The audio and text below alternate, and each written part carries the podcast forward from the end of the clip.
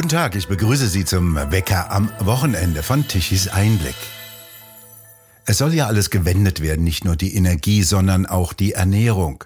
Was sollen, was dürfen wir essen und wie soll das dann künftig produziert werden?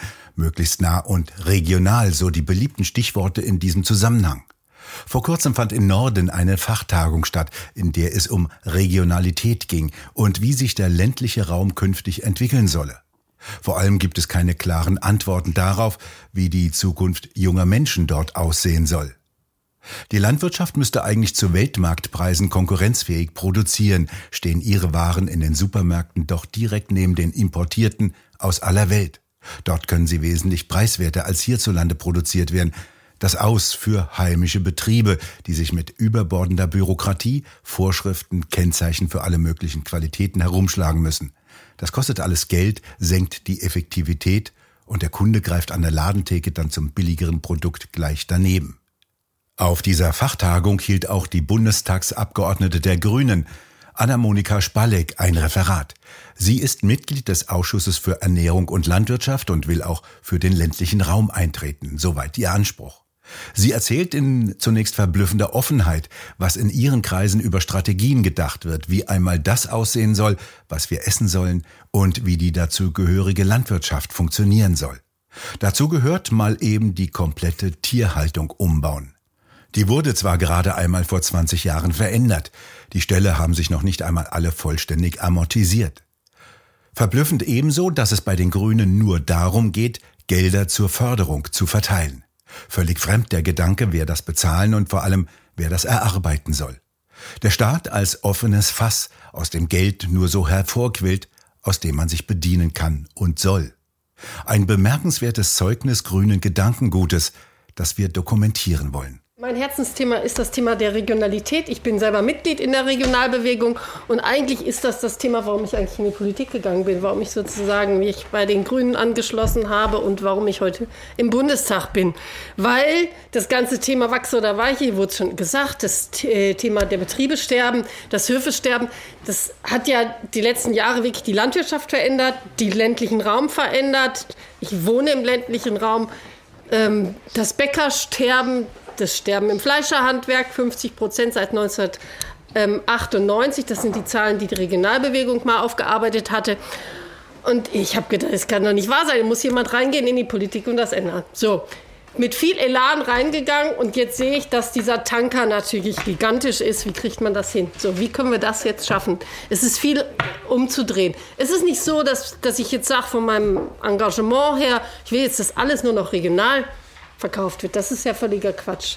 Natürlich, wie jetzt auch der Herr Färber das gesagt hat, es gibt, wird immer auch ähm, Großbetriebe geben, die dann für andere Märkte produzieren. Aber es macht doch Sinn, eine Stadt wie Berlin oder die Großstädte dann auch durch das Umland in großen Teilen zu ähm, ernähren und nicht erst, dass das dann wieder aus dem Ausland, aus Spanien kommt und wir äh, uns da wieder äh, in, in Abhängigkeiten begeben, wo wir gar nicht wissen, wo das hinführt. Es ist ja so, dass wir dezentrale Strukturen derartig verloren haben, dass wir heutzutage eine äh, regional, also Berlin nicht regional versorgen könnten weil wir einfach die Verarbeitungsstätten gar nicht mehr haben.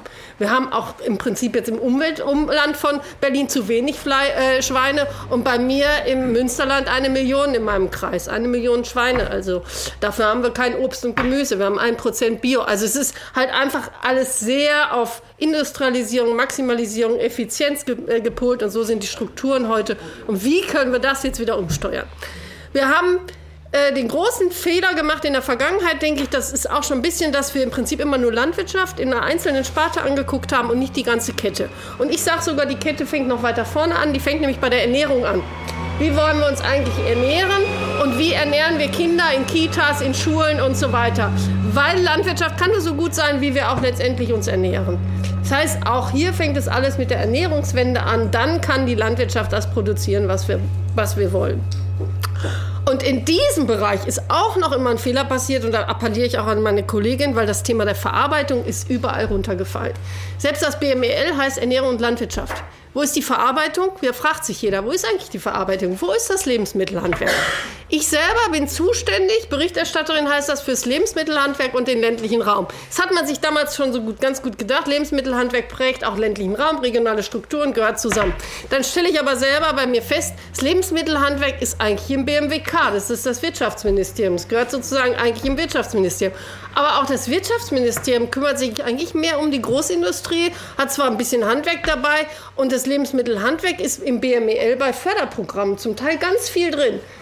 Wo ist es eigentlich jetzt genau drin?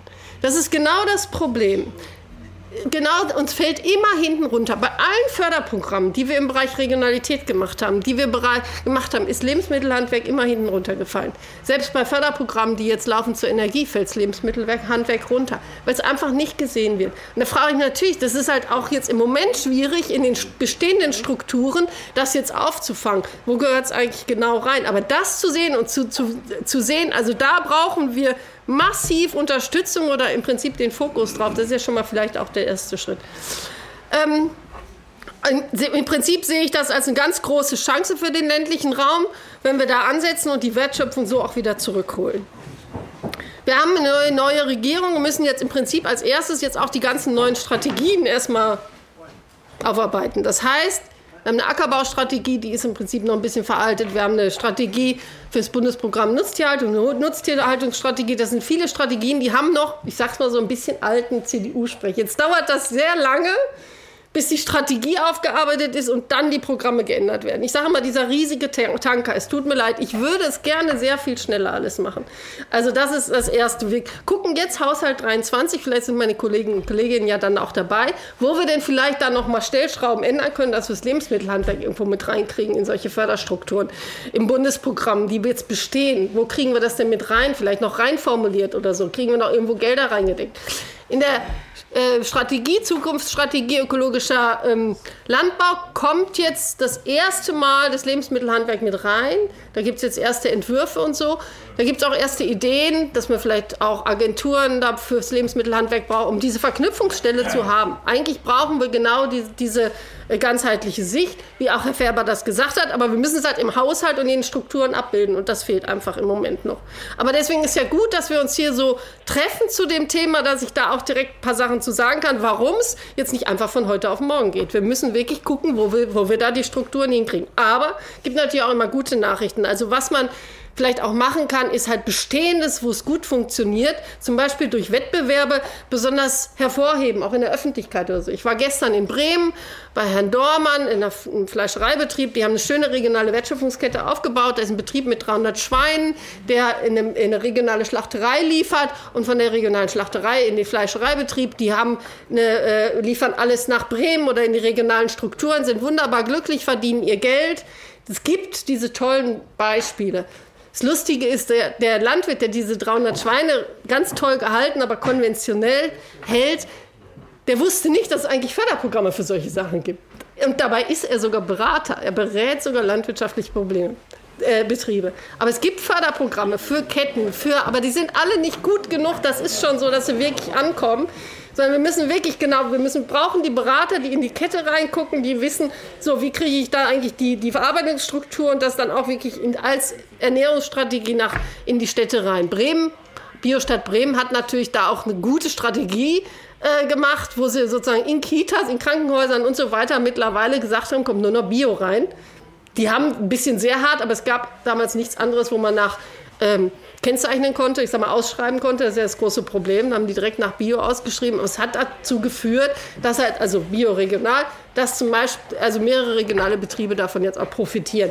Und in diese Richtung, denke ich, können wir gehen. Da, so stelle ich mir das vor. Aber es ist halt viel zu tun. Es wird, wird viel gemacht.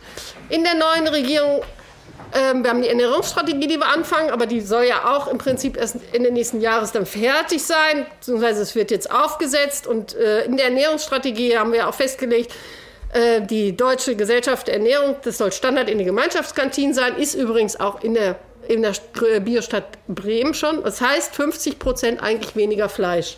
Und das heißt ja nicht, dass die Landwirte kein Geld mehr verdienen in Zukunft. Natürlich ist das eine Transformation. Aber gegessen werden muss natürlich. Aber wir haben einen Selbstversorgungsgrad bei Obst und Gemüse, also bei Obst 20 Prozent, bei Obst 36, äh, Gemüse 36 Prozent. Und wir haben auch neue äh, Früchte. Wir haben Lupine, also neue Eiweiße, die wir, die wir brauchen für die ganzen vegetarischen, veganen Produkte. Das heißt, äh, zu Geld zu verdienen, glaube ich, ist für die Landwirtschaft genug da in der regionalen Versorgung oder auch in der neuen Strategie. Wir haben das Tierhaltungskennzeichnungsgesetz, was jetzt auf den Weg kommt. Tierschutzgesetz wird angepackt. Furchtbar. Das Tierhaltungskennzeichnungsgesetz. Ja, absolut furchtbar. Die kann wir jetzt nachher das Tier des Taxis schon da, sonst könnten wir da lange drüber sprechen. Aber es ist ein erster Schritt. Wichtig ist, dass es erkennbar wird, standardisiert erkennbar wird, wie ist das Tier gehalten worden. Und natürlich fängt man erstmal nur bei, der, bei einem Tier an, bei der Mast, jetzt hier bei den Schweinen. Tierschutz-Nutztierhaltung soll verändert werden. Die GAP wollen wir angehen, die geht aber auch erst im nächsten Mal. Das wissen Sie alle, die läuft jetzt erstmal. Wir haben es geerbt von der vergangenen Regierung. Auch hier müssen wir viel stärker darauf gehen, dass wir wirklich sagen, öffentliches Geld für öffentliche Leistungen. Das heißt, Landwirte, die immer sagen, ich will gar kein Geld vom Staat, da sage ich immer, Warum denn nicht? Das ist eine öffentliche Leistung, Kulturlandschaftspflege, Biodiversität erhalten, Klimaschutz. Das sind öffentliche Leistungen. Ich sage aber, das sind auch Leistungen für die Städter. Die sollen natürlich ruhig auch dafür bezahlen. Also es sind öffentliche Leistungen und das soll auch öffentlich äh, bezahlt werden. Ich selber bin doch auch jemand, der eine öffentliche Leistung macht und das Geld kriegt. Kriege ja auch Subventionen als Bundestagsabgeordnete letztendlich. Ist das auch öffentliches Geld? Ich bin auch selbstständige Unternehmerin, kenne das auch anders. Im Moment kriege ich halt öffentliches Geld, weil ich eine öffentliche Leistung mache. Warum nicht? Da ist nichts Schändliches dran. Da ist nichts Schändliches dran. Und es kann immer auch jemand entscheiden, okay, ich möchte diese öffentlichen Leistungen nicht machen, weil teilzunehmen bei der GAP, wissen wir, ist auch nicht Pflicht. Aber unser Ziel ist halt, das so umzusteuern, die äh, gemeinsame Agrarpolitik noch mehr so, dass halt wirklich auch kleine Betriebe äh, profitieren, regionale Betriebe profitieren und auch die, die öffentliche Leistungen machen.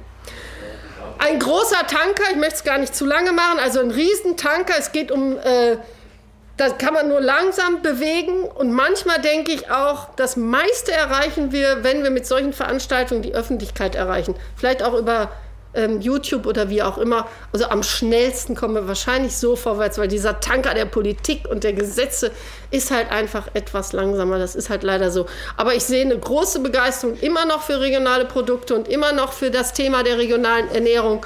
Und alle warten im Prinzip darauf, dass das äh, auch weitergeht. Also von daher, ich bin da sehr optimistisch, hoffe mir zum Beispiel durch Bundeswettbewerbe über Wettbewerbe dieses Thema ein bisschen hochzuheben jetzt in der Bundespolitik und hoffe da vielleicht Frau Mittag dabei zu haben oder hier bei uns in der Koalition. Ja, herzlichen Dank auf jeden Fall, dass ich eingeladen war und für, die, für das Zuhören.